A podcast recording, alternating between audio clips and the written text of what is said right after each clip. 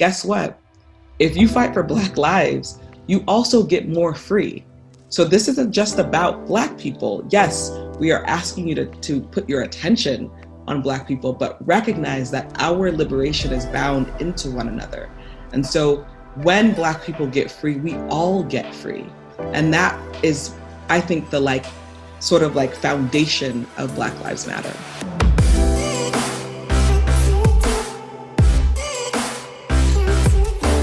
Hey everyone, welcome back to On Purpose, the number one health podcast in the world, where we focus into all of the areas and themes that affect our mental, emotional, and physical health. And this includes everything that's happening in the world around us. Now, you know that I focus in on trying to speak to guests where we can all learn together as a community, as a family, as part of the On Purpose audience. And I'm so excited because today I get to sit down with an individual not someone that I'm just curious and interested about, but someone that I believe that I have a lot to learn from and that I think we'll all get the benefit of from hearing deep answers to these questions that I know you've sent me and questions that I have myself. Now, I want you to be able to expand your mind today. I want us to train ourselves today to listen without judgment, allow us to stretch our minds without comparison or judgment and be able to listen to truly understand. Today's guest is none other than Patrisse Cullors. She's an LA native and artist, co founder of Black Lives Matter and Reform LA Jails. Cullors worked for Black Lives Matter recently received recognition in Time Magazine's 2020 100 Women of the Year project. She's a best selling author and a faculty director at Arizona's Prescott College of New Social and Environmental Arts Practice MFA program that she has developed. In 2019, she joined Freeform's Good Trouble Season 2 and 3 as staff writer and actor. For the last 20 years, she's been one of the front lines of criminal justice reform. Today, we're here to learn more about her, her purpose, and how we can all improve the world we live in together. Patrisse, thank you so much for doing this. Thank you. Thanks for having me. I really appreciate it. Yeah, no, it's going to be fascinating today to dive into. I actually mentioned to a few of my friends who are doing some incredible work in this space that I was interviewing today and they were excited for me and they were like, you're so fortunate and lucky. So I want you to know that, that that's how I feel right now as well. Yeah. Uh, and really grateful to you and your team for taking out the time. I, I wanted to start off by getting our community to understand more about you, you as a person, you as an artist, you and your background, because I think mm. that often that's so missed in conversations and media pieces that are five minutes and quick yeah. interviews. And, and you have this rich history and background of your own. And, and I wanted to start off with this question because you earned an MFA from USC. Yes, I, I wanted you to tell us about how you keep your artist and creative side alive through what you do today.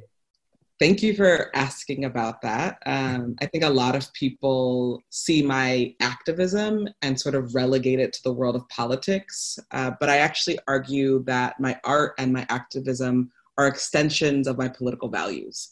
And so my art has been something that I have practiced since I was a young girl. I was an artist before I became politicized. And a few years ago, uh, a mentor of mine, Suzanne Lacy, actually brought me to art school. And she said, Hey, I'm at USC. I think you'll um, really value getting an MFA. And I was like, no, I, I, did the BA thing. Wasn't even that excited about that. Like, I really loved being a community organizer and an artist.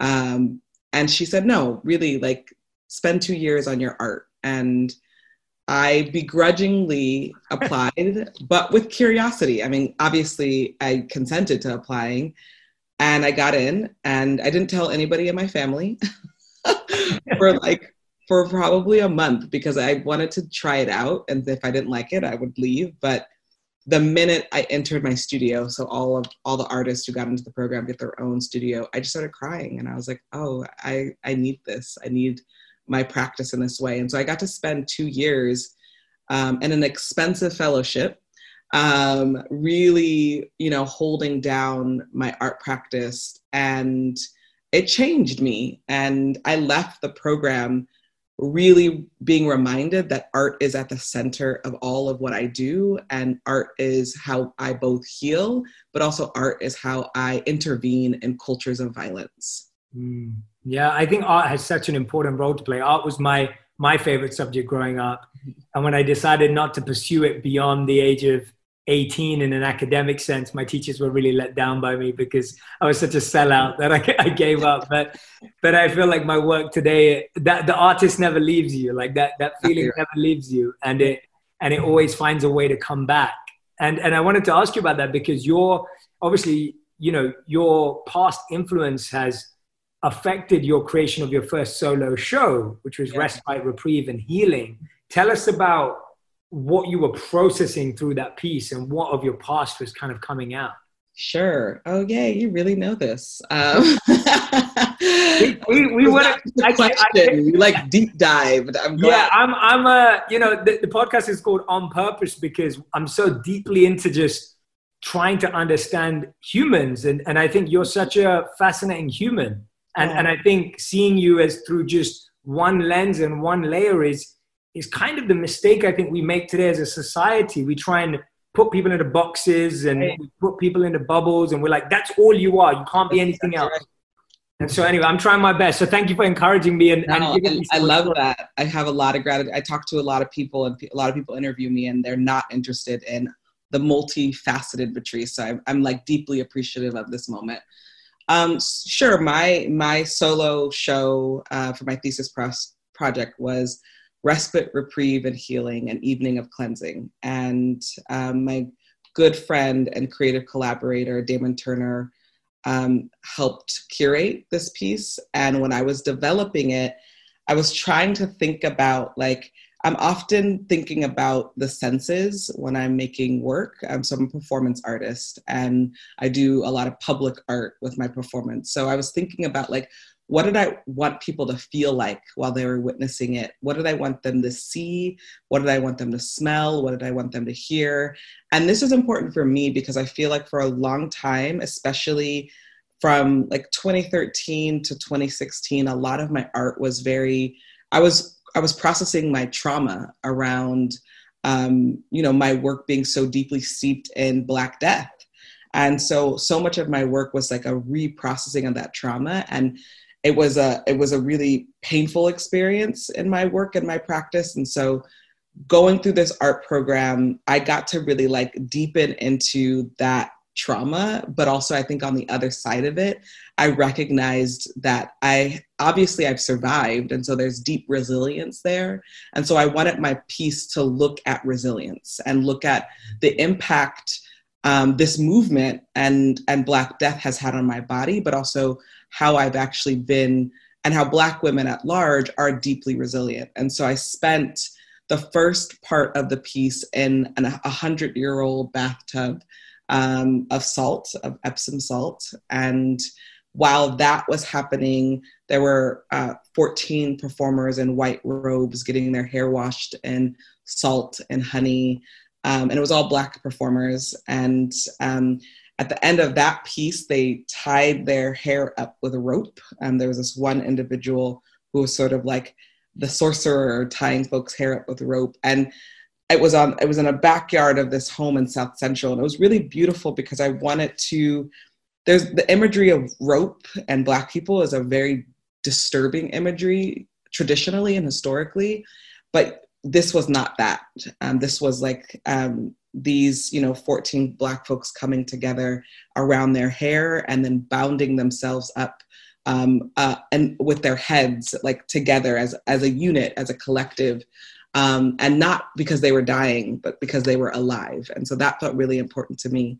But while all this is happening um, i had recorded audio of sort of me just thinking about things and like processing out loud. And um, then there was also uh, uh, a really beautiful team of uh, musicians who were playing. And uh, my good friend Damon Davis, we used his song Light Years to sort of be the the the, so- the score for the piece. So as you can tell, lots of things were happening all at once because that's how I process. Uh, it's how I do things, and um, by the time the that kind of first piece of the artist um, washing hair was done, I was pulling myself up out of the bathtub of salt. It was 400 pounds of salt, so super super heavy. uh, and I had this gorgeous dress made by um, my designers at Katula, um, who make um, West African um, garb. And so I pulled myself up, and there's just sort of this beautiful dress I had on. My hair was done by um, an artist named Nena Soulfly. And it was these long kind of Medusa braids. And as I pulled myself out of the bathtub, I crawled to a trough of coconut milk um, and then plunged myself in that milk and washed myself. And so this was like a really cleansing moment and there was probably about 300 people at the piece. It was in a backyard. So at every moment, like folks were sort of being moved along. I really like processions. Um, I think like having people move with you in a piece and be a part of that piece um, is really important in my work. And then everybody, I requested everybody come and wear white. Um, and so by the end of the piece, um, I sort of walked over to where originally people were getting their hair washed and um, took the dress off and looked at the audience uh, and just like held space while the music was still playing the live music and then walked off and that was the piece. I don't think i've described that piece out loud in that way. So that was actually really helpful for me. I was like how do i make this visual? It's so many things happening at once. I'm so glad you did that. Like that is such a beautiful description and i mean i was with you the whole way and it made me think that how amazing would it be if art was used in media more? Mm. Because, that visual that you've just painted for me and like you were saying the redefining of how the rope is perceived yes it, it's so incredible to think that actually through that art you're just rewiring the narratives for people in their minds which yeah. you can't do if you're not seeing it through art. It's so hard to do it literally sometimes. That's actually but, right. But the metaphors and everything. So, but I wish I was there live now. So you, are gonna have to figure out how to do this again. it sounds so cleansing, and literally, like I get when I was hearing it, it just felt so like you know there was so much cleansing. I'm sure the people that were there were just completely transformed and, and impacted by it. So thank you for describing that so beautifully. Usually, it's hard to describe things in words, but. Uh, but, but moving on from that, tell me if, if someone showed you a glimpse of the work you do today, who you are today, if someone showed you that glimpse at 10 years old, like when you were 10, would, is that what you saw for yourself? Or when you were 10 or whatever age you want to pick, what was your aspiration? Like, what were your goals? What were your values? What were you seeing was your future growing up in Van Nuys and you know, locally to where you are now, not far away from where we both live, like sure. where, where, where did you see your future? It's a good question. You know, I just finished um, recording the adapted version of my book into a YA. Mm-hmm. And part of adapting it, we decided that we are going to take um, my journals from when I was a teenager and sort of go through them and put them in different parts of the book. And I was pretty much the same. I love that. Pretty much the same. Like there was a journal entry where I was like, police do not transform or heal our communities, like when I was 16 years old. And so, like, I was already planting the seeds for my adult self. And I think if someone were to say, hey, this is what you, like, hey, 10 year old or 12 or 15 or 16 year old, this is what you're going to be doing, I probably would re- respond, thank God. Like, that's what I dreamed of. Like, that's what I imagined. I spent a lot of time as an adolescent, like, dreaming of um, being able to change and help my community, not just like my family, my immediate family, but like wanting to make big changes. And I was, you know, I idolized people like Audre Lorde and Angela Davis and Huey P. Newton and so many of the Black power figures um, I really believed that I was, you know, my dad used to always tell me I was born in the wrong generation. Like, you missed it. There was a whole time when people did that that you want to do, but that's not going to happen again. So I think I would be like relieved, like, okay, good. Like, I did the things that I wanted to happen. Like, that feels resonant. And I, I just like chuckled as I read journal, like, read my old journals. I was like, oh my goodness, Patrisse, you were so intense. Like, as a kid, like, so glad that I found this work in this world and also like that i was found art so early because i was already such an intense child that needed like a, a a kind of container to help me with all the big feelings I had. I had very big feelings. I noticed things. I, you know, I was like a very empathetic. And so art and I think also activism and organizing really helped contain all of the big feelings I had about what was happening in the world.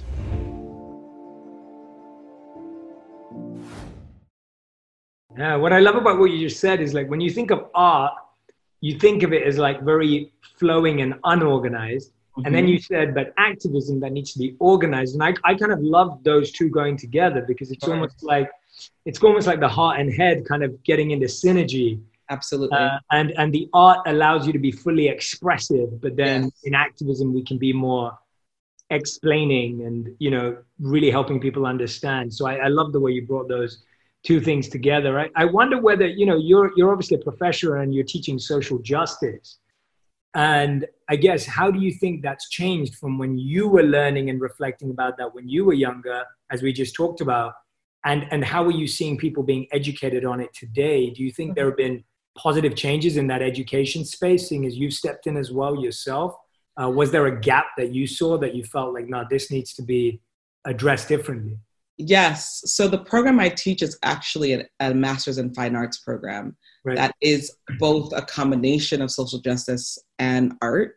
I see. So it's that's the gap. I mean, there. I'm not a. My program isn't like the first of its like the first program to do this. So I want to be really clear. There's lots of programs who have done this. Um, but what I was, what I tried to do in creating this program is think about all the things that I didn't get when I was in art school. And so, you know, my program was amazing and I had a lot, I had an, a, a really positive experience, especially because my cohort was incredible. And from my cohort, you know, three of us, um, Alexander Dorriz and Noe Olivas and I all started an art gallery and studio in Inglewood. So like we we kind of extended our experience and we're like, we're not done playing together. Like, let's go build this other thing. And through that, recognize that the world of academics in the art space and social justice space is often deeply lacking empathy. And so our program is an online program for mostly working artists, like working artists who just didn't get their degree and like need to go through a program. And so we spend a lot of time on like the artist practice and building up the empathy around their practice. I feel like the training of artists is pretty sterilized. Like if you, I'm so glad you didn't go to art school. That would have been a terrible, tragic experience because what usually happens at art school is they actually train you out of being an artist. Right. And um, they really train you into being a vehicle of capitalism and a commodity. And so, while I don't have a problem necessarily with making your art a commodity, some artists are really successful. I think that should not be the only way you have to express your art. And so our program is really building out the empathy. And so we have a lot of healers who are also artists in our program. So we have a course that's specifically art as healing. Um, and I think it's super powerful, um, the work that we're trying to do. We have courses that are deeply rooted in environmental activism um, around art. And um, my, you know, my work is to often intervene into what I think is um, a, a, space that isn't giving the full breadth of what could be given, and then also create a new vehicle. Because every, we can intervene all day, but if we're not creating the new vehicles or where people can change, then people just end up, um, just end up like you know, shouting and not really changing. So that this program, the MFA program, is really it's an experiment. We're experimenting. And what i love about the program and my students is that we have a cohort that's mostly students of color which is also deeply rare in art programs. And it's our faculty is reflective of that. It's a mostly all people of color faculty. So I feel very grateful for this program and what it's providing, not just my students, but me and also the academic and art world. Yeah, absolutely. Let, let's all pretend to be your students right now, or everyone who's listening. And, and I want to ask you from that perspective. Let's say someone's listening and they're like, Patrisse J, you know, I, I get it. Like art is healing, it helps me express, but hey, I'm not really artistic. Like, I don't even know how to draw. Like, oh, or, or you know, the, the, the hangups that people have, or we forget our childlike self and we, we lose right. that ability to. So if someone's like, Patrisse, I want to get in touch with my inner artist again. I want to be able to express myself through art or journaling. Where's a good place for someone to start? If they're just like, I, I need to just understand my emotions and feelings more like you were when you were a young person and seeing all of this happening. And I want to express myself through art, not to make a brand out of it or put it on Instagram, but just, you know, just for myself. Where's a good place for someone to start?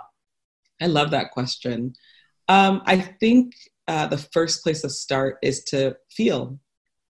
Feel your sensations. Feel what's in your body, your hands, your feet, your legs, your stomach, your chest, your your shoulders. Like part of growing up, I think, in places like the West is it divorces you, you from your feelings. It divorces you from your emotions. And so much of the place of art is comes from what you feel it's an expression of what you feel it's an extension of what you feel and so i would and and to remind people who are listening is um, numbness is also a feeling mm. we may not know that we may not recognize that but being numb is is supporting something that that needs to be supported in you and so people who've dealt with a lot of trauma we often go numb because the experiences, if we allowed ourselves to feel everything we felt, we'd probably be crushed, literally. So, numbing is actually a feeling too. And so, check out the places where you feel numb.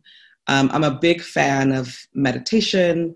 I'm a big fan of a practice called somatics, um, which is like a, which part of it is they have centering practice where you just like take your time, whether you're sitting down or standing up, and breathe into your stomach and slowly allow yourself to feel all of the feelings that you feel.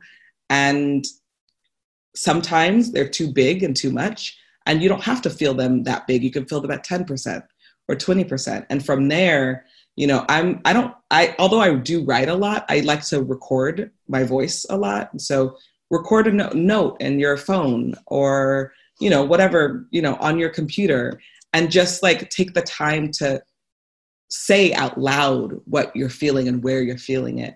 And I promise you, if you do that for like 30 days, like even if it's a couple times a week, you'll start to notice patterns, you know? So I feel all my feelings in my throat, my chest, and my stomach, literally. Happiness, um, sadness, fear. Like I, that's like the place where I feel it.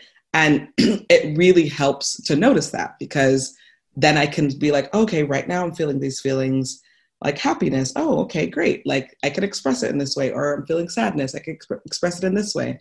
And that to me is like a really good locator of how to show up for yourself first and then show up for the other things that you love to do like art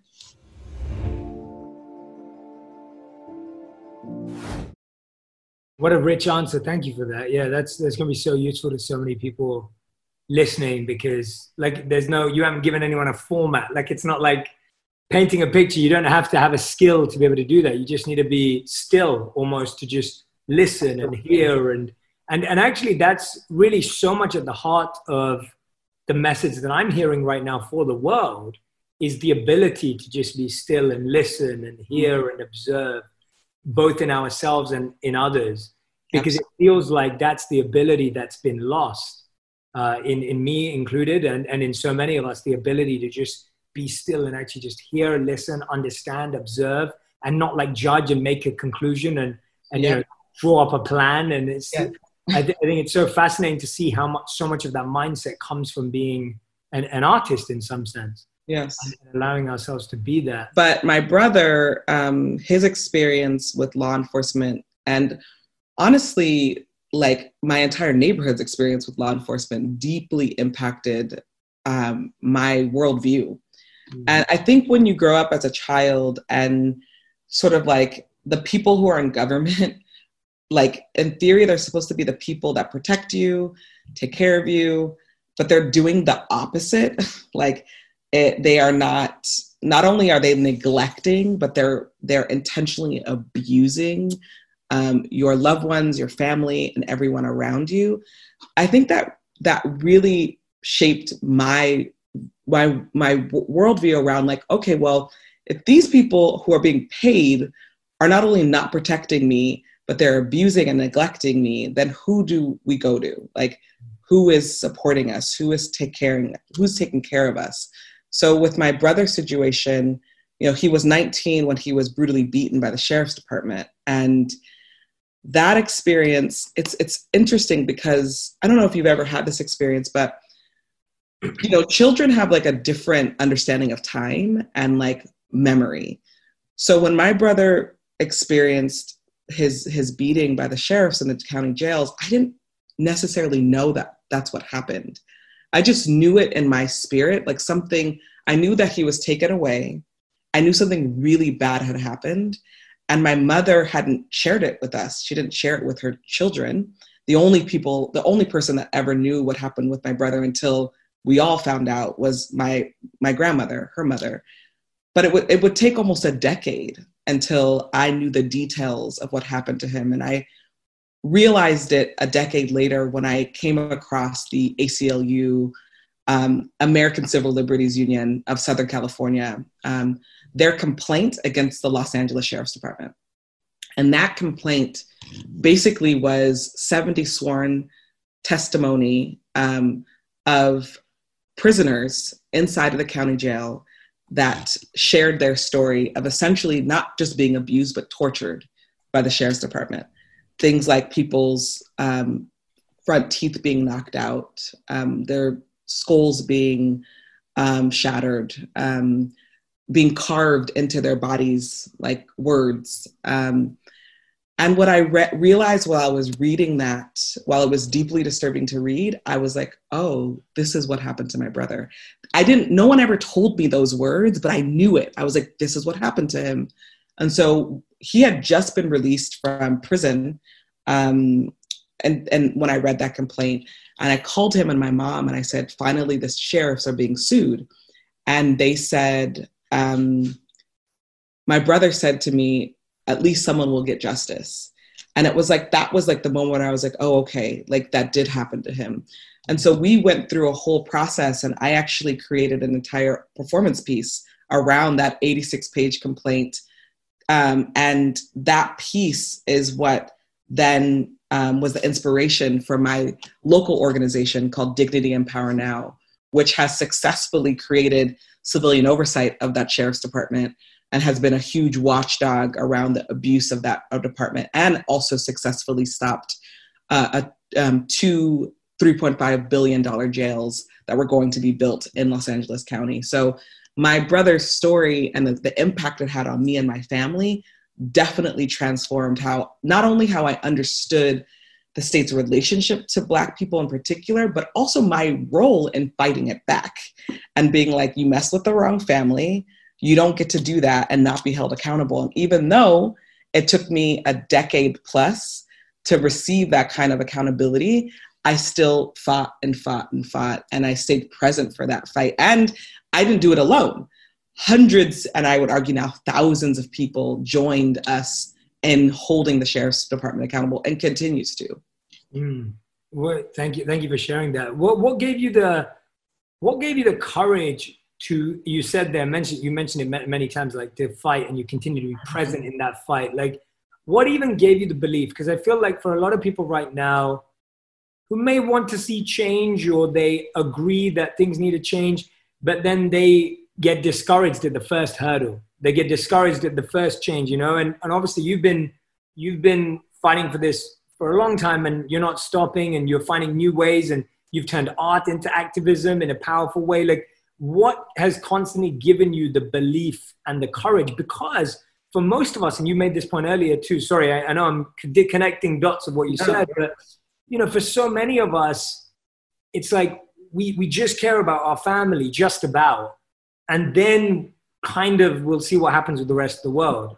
And you know, you said at an early stage you realized it wasn't just about your family; it was about the community. And then, of course, with your brother having this experience and then you're like okay well how does this stretch beyond just him and now beyond to the world what is it that gives you the belief and courage a to extend yourself that something will change and b that you want to care for more than just the people right around you and just your community because that's where it started with this group you're saying but now it's extended I think love.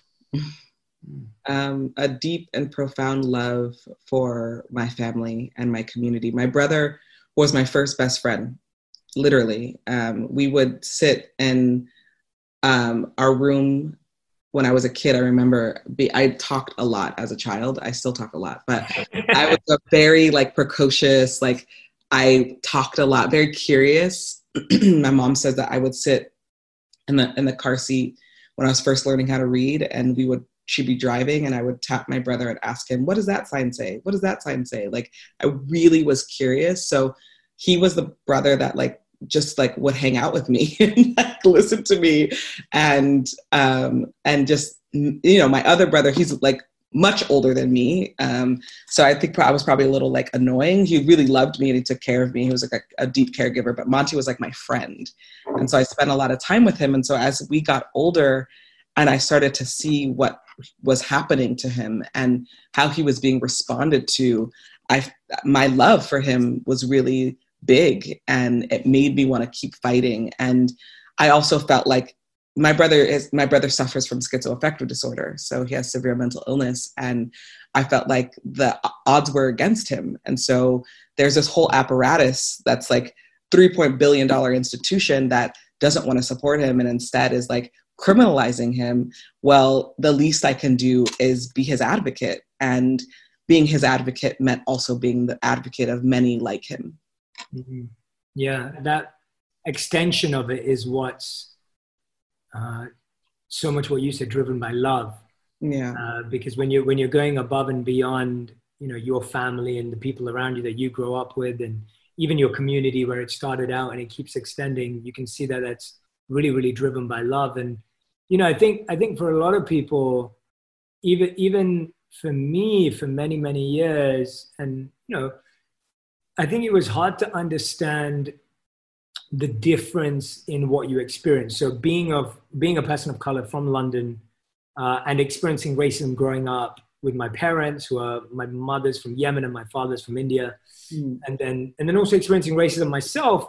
You you kind of even in my own ignorance, you kind of just bucket up the racism you experience to feel like that must be the racism that kind of everyone goes through, if that sure. makes sense. Yeah. Kind of just put this blanket over, and it's again this human mind that just wants to like bucket stuff off and be like, oh, they're probably going through the same thing that I'm going through. Sure. And then, and then very, you know, more recently having a very intimate conversation with myself mm. and being hmm. like, oh no, this is different. It is a different thing that's happening here, right? Mm. Like it is a different experience. There is a different situation. There is, there is far more structural impact here that, that the community is facing, not, not what I faced, which was, which is different to that and and I think, you know, so many people have struggled, and you probably asked this question a million times, but I, I feel I've got my head around it slowly, but I, I want people to really cement it, and for me too.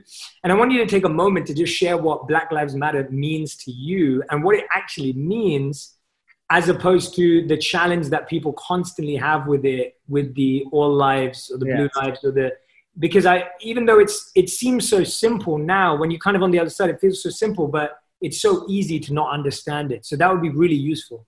Yes. Um, you know, the, the, the Black Lives Matter and, and so many words is a, as a project.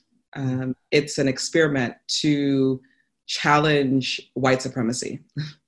we created Black Lives Matter as a response to a deep pain and trauma that our collective community felt, which was Trayvon Martin was a 17 year old boy who was killed by a grown white passing man in Sanford, Florida. And many of us believed, because we all knew that George Zimmerman killed him, that there was going to be some form of justice. And he did not, um, there was no justice. Uh, and there still has been no justice for Trayvon Martin. And so when we witnessed that trial, that pretty much year long trial where very quickly, we understood that Trayvon Martin was on trial for his own mor- murder. And then we sat in a, and, and not physically, but we sat and watched, you know, whether, whether it was on TV or on our social media, the, the jury come back and say not guilty. And um, that final not guilty, I think was like a collective slug to everybody's chest right? To Black people in particular. And that was our Emmett Till moment. It was our moment where we realized, oh, um, not much has changed when it comes to white supremacy, institutionalized white supremacy. And this child was um, stolen from us. And the parents um, have to deal with that forever and also have to deal with a system that doesn't care that he was stolen from us. So, what do we do?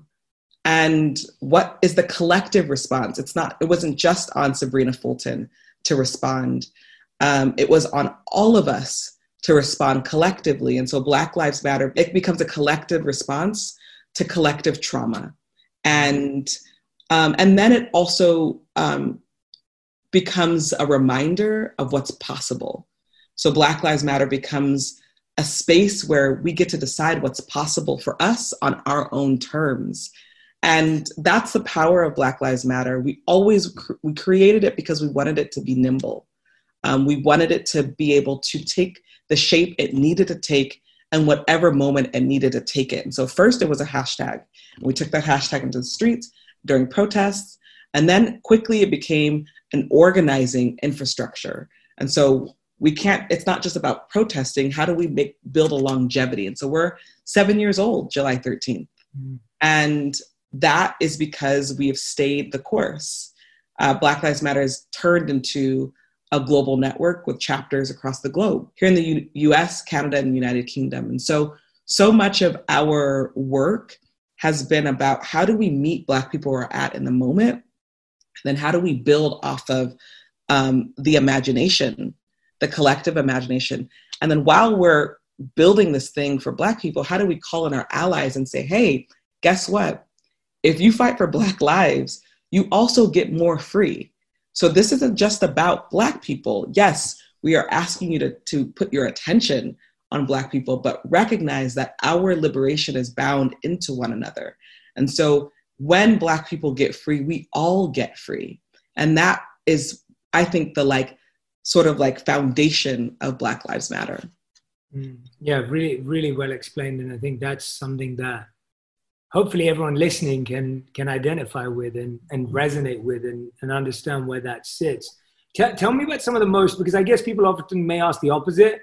And i'm, I'm not i'm interested in this. Is like what are some of the most hope giving conversations and moments that you've had in the last seven years, hopefully in the last 12 months, mm-hmm. hopefully recently? What are the, are there any? And if there aren't, that's, you can be honest too, but what are the most hope giving conversations that you've had within the Black community and mm-hmm. outside of it that has made you feel that people are getting it and that people are going in the right direction?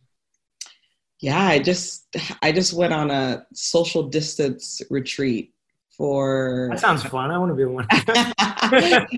um, with uh, a company called Trap Heals, creative agency called Trap Heals, and that was it was powerful. It was um, this really amazing opportunity to do work, but in a way that is like deeply rejuvenating and restorative. And so there was like a um, healer on site who was just like holding space in whatever ways you needed it. Um, we like had all the crystals and the sage and like the people who had the amazing vibes and we just like held space um, held a lot of space and that i don't get to work like that often actually um, so that retreat that social distance retreat was so healing and so powerful. And we spent a lot of time talking about healing mm. and um, the, the power of, of meditation and yoga and sound bowls yeah, and just, yeah, yeah, and just like really taking that time to be connected, be connected with self, with each other, with the land. Um, it was it was really powerful. It was exactly what I needed. And I felt like I didn't get to do the work that I said I was going, going to do, but it was the work that I needed to do. What I'm, what I'm fascinated by hearing from you today, Patrisse, is like this. there just sounds like there's so much internal work happening at the same time as the external work's happening and that that is something mm-hmm. that i wasn't not not that i didn't think you were doing it but i'm not so aware of. Yeah. And and i love hearing that because i think sometimes people are just like well sometimes you just got to go out there and do something. That's what most are, people do. sorry say that again? That's what most people do. They just go out there and do things. Do like things, they're just yeah. like in it and like like a machine. That's how we're trained. That's what we're trained to do. Yeah but it but it seems like what what is that healing doing to make the activism is it making the activism more purposeful intentional? What is it doing to that part? Because i think people forget that they're connected and, and the way you're living sounds very interconnected and synergized.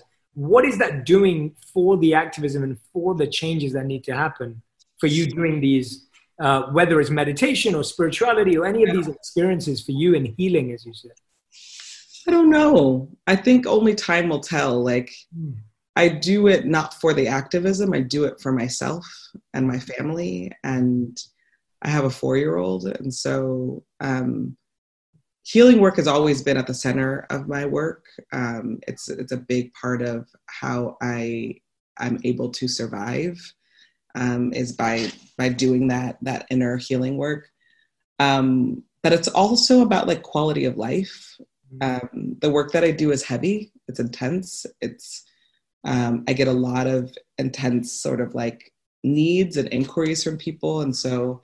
I, I, I really was called to healing work in my early 20s because I recognize, oh, I'm I'm being I'm on this path and it's not sustainable if I don't have a, a sense of like grounded healing. So I'm always striving for that. Like I've done all the things, acupuncture, Reiki, like that's just how I've always been. And I'm so grateful. I'm so grateful that I've had access um, to be able to. I live in California, so I feel like Californians, especially LA, like we discovered kale before the rest of the country. You know what I mean? So like in some ways, whenever I go do talks in like the deep south or Midwest, I'm always like, I'm I'm gonna start talking about crystals, everybody. And but that's just that has been it's who I am. Like it just really deeply is who I am. I've always been like this. I have an altar to my ancestors. Like it just is my ground and it's it, it gives me a kind of purpose of self because it's very easy to look outward and to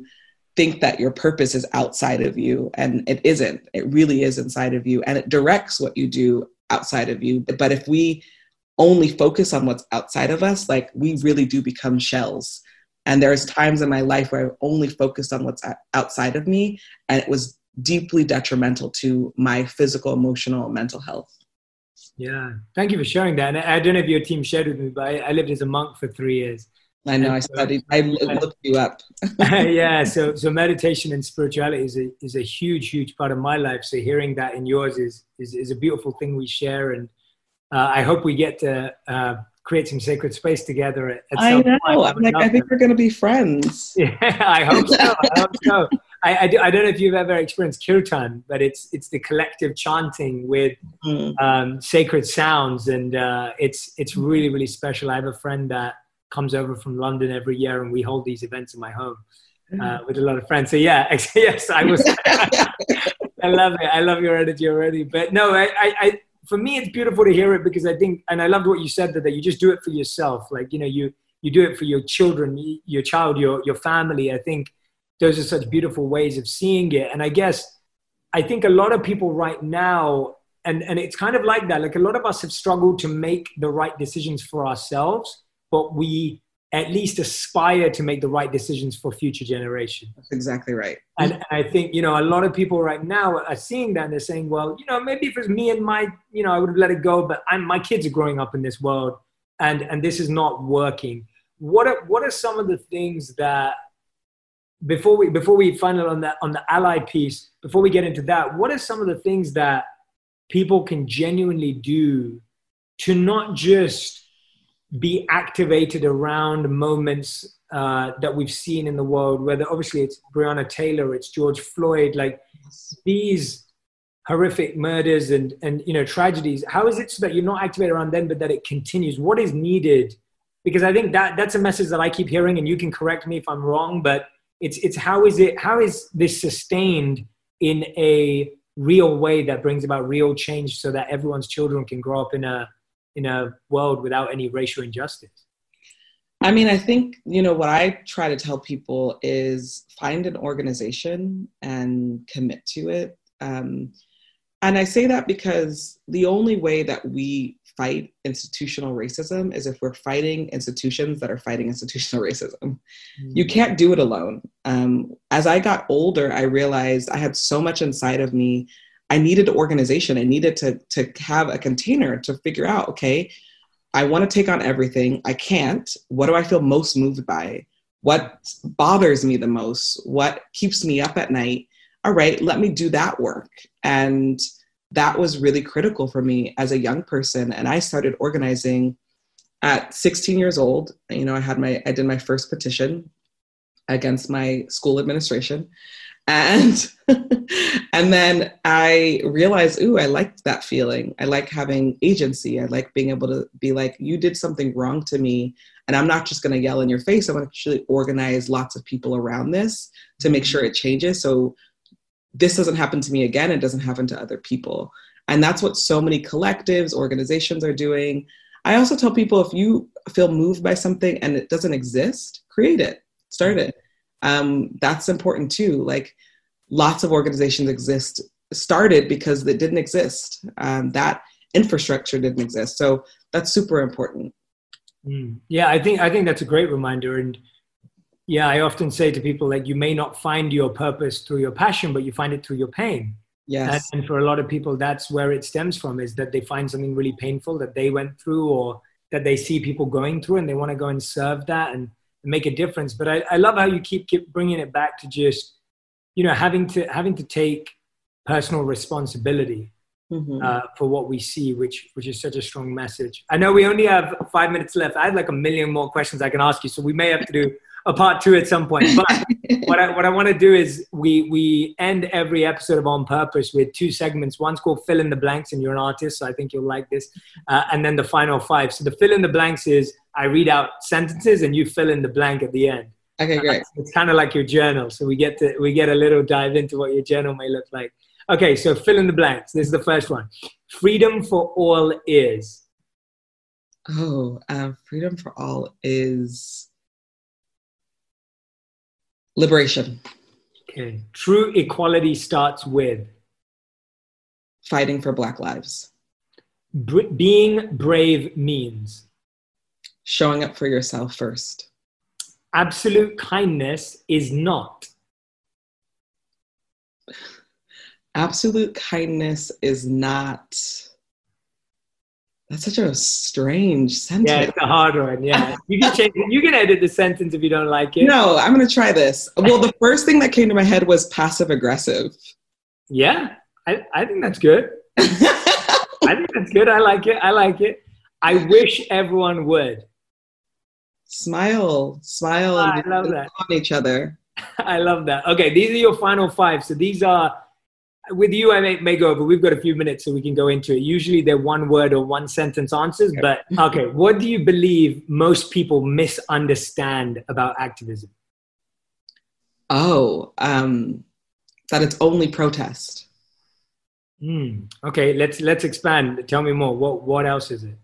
People think that um, activism is like when you go show up to a protest or there is a protest and that's it. Like that that it's like and that's like zero to 100 there's all the there's all this in between from like saying that you want to become an activist and, and and really an organizer and then the protest. The protest is actually the last thing you do.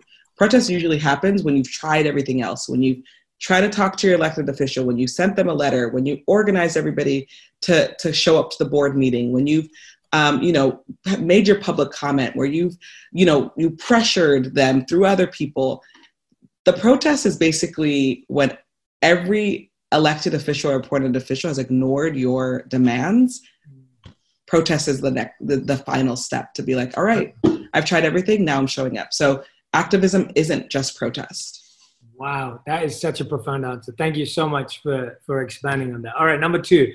See, I knew I was going to go off tangent with you. I couldn't. I couldn't do it. Uh, question number two for you: What question do you ask yourself the most, or what's a question you reflect on yourself the most?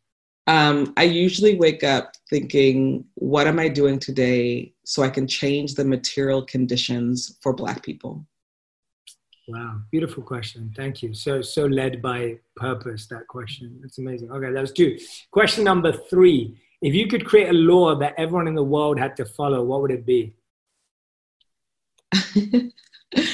um, if I could create a law, I think it would be that there would be a community block party every once a month.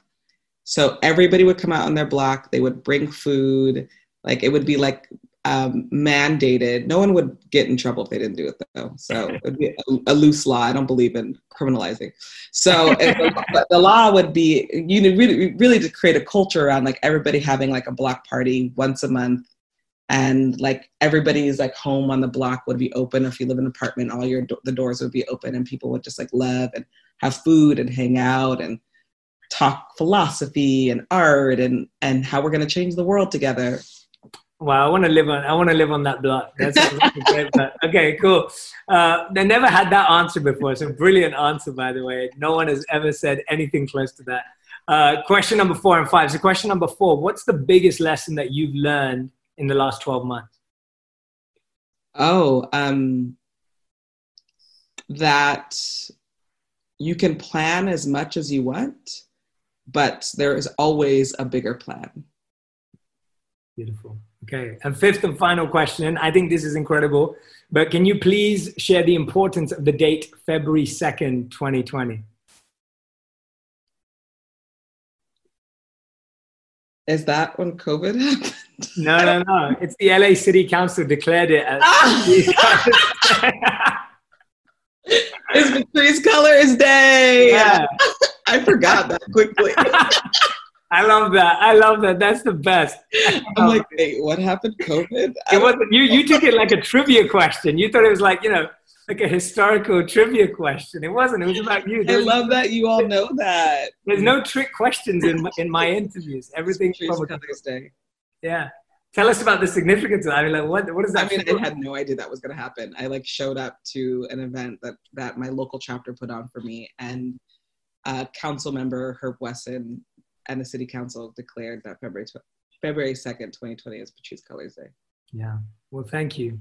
Thank you, Patrisse. Thank you so much. Everyone who's been listening or watching, I hope today you got a deep dive into Patrisse Cullors the person, the human, the the energy, the presence, because I did. I I definitely feel I got to know you so much better today. And I appreciate you being so open and vulnerable and letting us go in this completely different direction. And love it. You know, I'm really yeah, really appreciate that, Patrisse. Thank you for for going on this journey with us. And and yeah, I think I think we're going to be friends. So I'm I'm excited to once we can all see each other again. I want I want to come to one of your block parties, and, and, I'm going to invite you to the the kirtans at our place uh, for some spiritual healing. But but yeah, thank you for doing what you're doing. Thank you for. Uh, being a messenger and an artist and, uh, and an activist too, and just sharing so many elevated insights around activism with us. I think that's what you've done. You've you've you've really, for a lot of us, at least, at least me especially, rewired my thought processes on what true activism is. So